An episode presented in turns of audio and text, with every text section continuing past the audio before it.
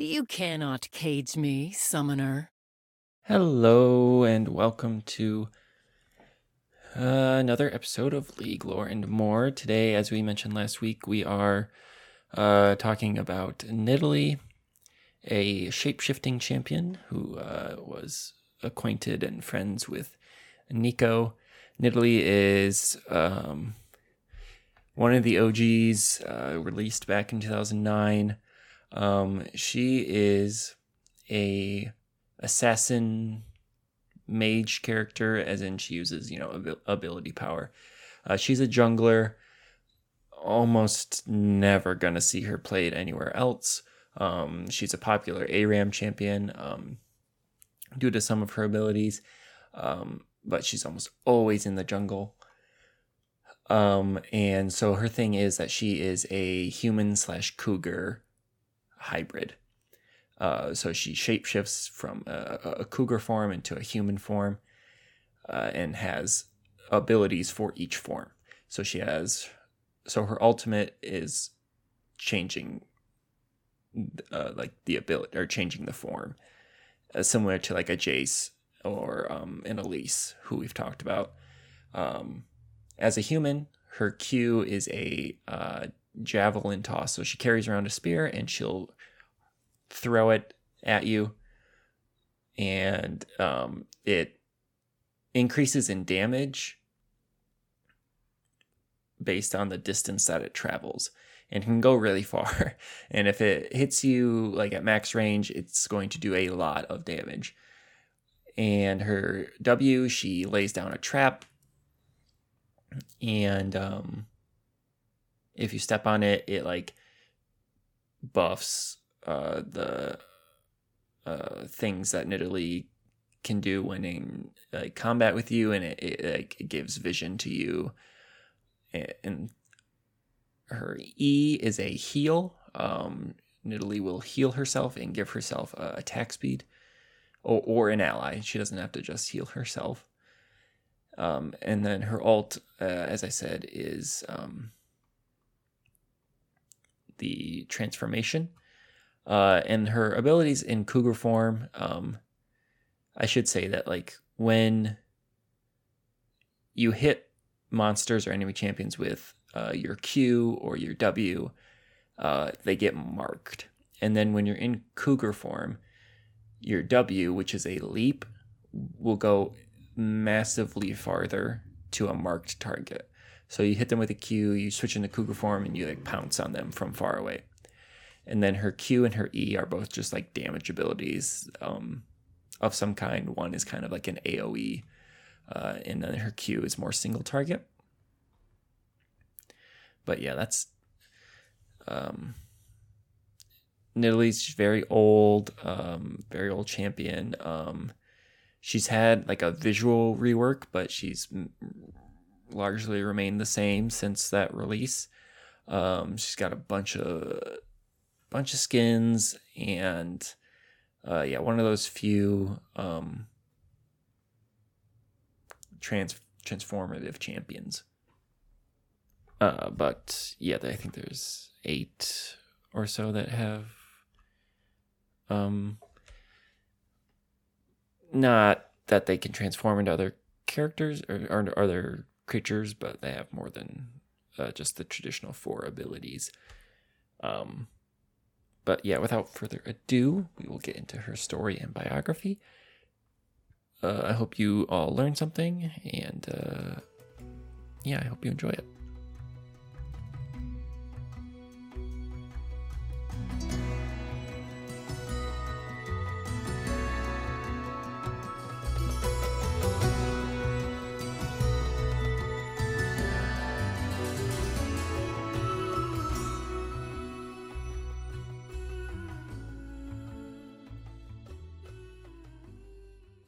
Let me show you the way. Nidalee the Bestial Huntress. Far, far from the harsh deserts of the Great Sai, over savanna plains and mountain steppes, lie the great jungles on the border of Ixtal and Shurima. Swathed in mystery, they are home to wild, fantastical beasts and dense forests blooming with life. But while there is overwhelming beauty to be found there, danger and death lurk nearby in equal measure. No one knows how Nidalee, in the form of a cub, came to be alone in the heart of the jungle, but it was her cries echoing through the trees that captured the attention of the jungle's fiercest cats, the Paka. A mother, roaming with her cubs, approached Nidalee. Perhaps it was her scent or a mother's intuition that led the great cat to accept this strange kit without hesitation, half leading, half dragging her back to the den. Nidalee was raised in the company of the Paka, who treated her as one of their own, a creature of the jungle. She grew up playing alongside the other cubs, learning to hunt with tooth and claw and to stalk the jungles for her prey. She grew into her role as a member of the pack and as a capable huntress. Even so, at times Nidalee began to lose control of her own body. Without warning, her paws would change to strange hairless hands and feet, her sharp fangs to blunted teeth. Occasionally, she would stumble from the den, delirious with fever, her body caught in a state of half transformation, as she followed the hazy silhouettes of two strange figures. They whispered after her, their voices jumbled but sweet. They brought Nidalee a sense of comfort and warmth, even though her feline family had taught her to be wary of outsiders, and with good cause. It was at the height of the summer rains when she first encountered the Kiilash. These Vastayan hunters ranged into the forests every season in search of prestigious kills and trophies to show their prowess. Nidalee's mother tried to chase them away, but fell, wounded by their blades and spears. But before the Kiilash could finish the aging wildcat, Nidalee lunged from the undergrowth, howling with grief and rage. As she tore into them with razor sharp claws and fangs, they rounded on her with even stronger weapons. But something had changed. She felt the spirit of another heritage long forgotten rise up within her. Transforming from Paka to something resembling a human, she grabbed a hunter's lunging weapons like with cat-like reflexes and nimble fingers and turned it upon her enemies. The Kiilash growled and hissed at this sight, and to her surprise, Nidalee found she understood some of their speech. They cursed her, invoking the name of their Vestas- Vastayashai'rei ancestors as they retreated from the fight empty handed. Hurling the spear aside, Nidalee held her dying mother close. Her siblings approached, wary of her new form, but comforted by her familiar scent. With the passing of their mother, they came to accept this shape changer as their new leader. From that day forth, she vowed to defend her adopted home against any who would seek to plunder it. Over time, she learned to better control her powers, eventually shifting between both forms with ease. She also became more adept with her new form, learning to take advantage of her surroundings while building traps and weapons unknown to the Paka. Crafting healing salves from honey fruit and utilizing seeds and flowers to protect and illuminate her territory. And in the back of her mind, she wondered whether she was the only one of the Paka who could change their shape. Perhaps it was a yearning to find others of her kind that led her to the chameleon like wanderer Neeko, and the two became inseparable for a time. Nidalee delighted in mentoring her inquisitive new companion, and they reveled in exploring the jungle's numerous wonders together before Neeko eventually departed to follow her own destiny beyond Shurima's shores. Even now, the dense forest remains the last truly untamed wilderness in the known world, and some of an enigma even to Nidalee. Still, in rare, quiet moments, the huntress finds herself dwelling on her own origins, and her encounter with the Kiilash and whether she will learn the truth behind any of it. I'll show these house cats real claws. Nidalee's story is called Human Blood by Megan Bow. A loud crack, the stench of grease, smoke, and powder. These sounds and smells did not belong to the forest. The huntress bounded towards the sound, spear at the ready. She followed the acrid scent through the maze of trunks and thick underbrush. Before long, she came upon a familiar place, a small clearing by an embankment. This was a quiet place teeming with life, split by a shallow stream of fast running water. The fish were so plentiful even a cub could catch them with clumsy paws. The calm air was rent by the howls of something, or someone, in great pain. Nidalee chose a spot behind a thick tree at the stream's edge, careful to conceal her spear behind its trunk. Just across the river knelt a Vastayan male with reptilian features. He clutched at his shoulder, and though he moaned in pain, his eyes were wild with rage. The huntress saw his long tail was caught in a trap. Huge metal teeth had bitten into his scaly flesh. A human holding a long, ugly weapon loomed over the Vastaya. Nidalee stared at the dead, shining wood wrapped around the metal barrel. She had seen these things before. They fired lethal seeds that could easily pierce a target, and these seeds traveled too fast for her eyes to follow. She stepped out from behind the tree, purposefully crunching dead leaves underfoot. The man turned his head in her direction, but kept his weapon aimed at the wounded Vastaya. He could not see her spear. My, my, what have we here? The human looked her up and down, his eyes hungry. Are you lost, love?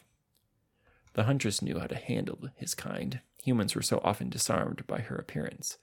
Their eyes saw only the softness of her features.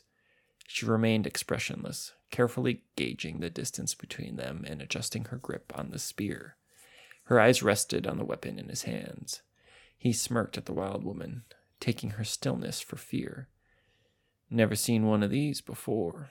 Come have a look. I won't hurt you, the man coaxed. He turned away from his prey to hold out his weapon. As soon as it was pointed away from the Vastaya, Nidalee whirled, for, whirled out from behind the tree. She hurled her spear at the human's torso and dove across the river, enveloping herself in a fierce feral magic. In a flash, her features shifted, nails hardened into harsh points. Skin sprouted flaxen fur, and bones bent into a slender shape. The man dodged too slowly. The spear cut through the flesh of his upper arm and knocked him onto his back. Nidalee landed on top of him in the lithe form of a cougar, each sharp claw piercing through his thin clothing. She pressed her front paw down on his fresh wound, earning a howl of pain. The cougar crouched over the man, opening her jaws wide and bringing her sharp teeth against his throat. The human shrieked as Nidalee bit slowly into his neck, just deep enough to draw blood but not to kill. After a few moments, she released the man's throat and brought her face into his view, baring her bloody teeth at him. Another gust of magic swirled around her, and again she took the form of a woman, her sharp teeth somehow no less menacing. Still crouched over him, she looked down at him through bright emerald eyes. You will leave, or you will die. Understand? The huntress did not wait for an answer. She tore a piece of fabric from the man's shirt and approached the wounded Vastaya. Within seconds, she disarmed the trap around his tail. The moment he was freed, he lunged for the human. Nidalee grabbed the Vastaya's arm, holding him back. The man who had been frozen in fear saw his chance to flee and hurriedly, hurriedly crawled from sight. The reptilian wrested his arm from Nidalee's grip, sputtering and cursing in a language she did not recognize. Then, in a familiar tongue, he demanded, Why did you let it go? Nidalee pointed to where the human had fled, indicating spots of bright red blood. We will follow him, if there are others, he will lead us to them. If they do not leave, they will die together. The Vastaya did not look satisfied, but said nothing. Nidalee knelt by the river and washed the cloth she had torn from the man. You called it human, he spoke with a strange lisp. His mouth was very wide, and his forked tongue flicked out between words. Nidalee wrapped the damp, clean fabric around his shoulder. Yes, you are not human? No, I am like you. There is no Vastaya like you. You are human. Nidalee pulled the fabric tightly around his shoulder, causing him to hiss in pain. She managed to conceal her smile by using her teeth to secure the knot. I am called Nidalee. You? Culkin. Culkin. Tonight my family hunts. You will join us. The Vastaya stretched his arm, testing the bandage. It was tight, but did not hinder his movement. He looked up the, at the huntress, who stood above him with her arms crossed. Culkin nodded. Percy sat by the fire, his face flushed a deep red, partly because of the adrenaline, partly because of the beer, but mostly because of the embarrassment. He had told his three companions of the wild woman, and they hadn't stopped laughing. One of them took it upon himself to prance about the fire with his guitar and sing a lewd prayer to the Queen of the Jungle, while the other two guffawed and danced. Keep it down, you damned idiots, he pleaded. earning an even louder roar of laughter. She might hear us. Tired of the taunting and full of far too much ale, Percy snuck away from his fellow trappers to answer the call of nature. The wound still hurt something fierce, and no amount of drinking could chase away the feeling of her teeth on his throat. As he refastened his belt, he realized the singing and laughing had stopped. The wind itself had stopped blowing. He could hear no rustling leaves or swaying branches. Beyond the dim light of their low fire, their camp was surrounded by total darkness. Far ahead, past the edge of the camp, something glinted in the shadows. Percy rubbed his eyes and squinted, struggling to see anything in the dark. All at once, the undergrowth began to heave and creak. The leaves of every fern and tree shook with movement. Countless pairs of eyes opened before him in the darkness, and a chorus of growls and feline hisses deafened him. Percy recognized the emerald eyes nearest to him. There was no trace of humanity left in them now. The eyes blinked and disappeared, and a voice snarled in his ear. You were warned. He did not manage to scream before the sharp teeth closed around his throat, and this time they did not stop when they drew blood.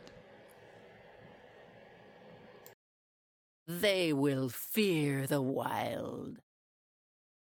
So there we have the story of Nidalee, a ferocious uh, being protecting the jungle, her home. And um, yeah, it's not like uh, she was taken in by. It's not like a Tarzan situation. She was already uh, a beast and somehow transforming into a human. Not just like a human living with uh, the the cougars in, in the jungle and, and emulating them. She is one of them. And you know, over time, just like with every, you know, superhero or those types of, of characters learns to control her her being almost kind of like the incredible hulk he can kind of switch to and fro not at will necessarily uh, as Nidalee can but he's more uh, can switch to the hulk at will. Uh, it's harder to switch back to bruce banner. But Nidalee uh, able to go in and out. It doesn't really speak to whether or not uh, well she did have that one moment where she was kind of half transformed or she was kind of in pain. Um but doesn't really speak to how if like the transformation itself is is painful uh, it doesn't seem to be that way uh, with how easily she is then able to transform um yeah just a a, a, a champion that when you're good on her uh, if you watch some pros like um, Canyon, uh, one of the junglers from Korea, uh, is probably one of the best Nidalee players. Um, you can just completely take over a game, uh, especially in the early stages. As the game pr- progresses, you will get less and less relevant to the game. Um, it's much harder for you to um, kind of Im- enforce your will upon the game when you are um, somebody whose kit and damage is very early game centric, uh, like Nidalee's is. Um, her spear will still do damage in the later stages of the game, but it's much easier for people to play around your uh, strengths than it opposed to like the early game. Um, it involves a lot of like invading the other jungler in their jungle because your early game skirmishing is going to be much stronger than just about everybody's due to your you know six combat abilities um but she's also very squishy at times um so that is kind of the thing going against her as the game goes on is that she's just going to get kind of one tapped by a, a mage or an assassin that has you know two or three items. Uh, but yeah, so still a, a, popular pick, not something you, get, you see get played much at kind of like the lower levels in solo queue, as it's very hard to uh, play effectively when you aren't in communication with the rest of your team. Um, but yeah, that's Nidalee. Um, next week we'll just keep plugging along with the next champion. And um, yeah, thank you all for listening and see you all next week.